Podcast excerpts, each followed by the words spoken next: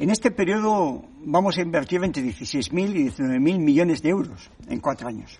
Una importante inversión que, lógicamente, variará en función de cuál sea el escenario eh, macroeconómico y también la estabilidad regulatoria y la estabilidad fiscal. Importante esfuerzo inversor dirigido a transformar la compañía, a descarbonizarla y a apostar claramente por el empleo industrial.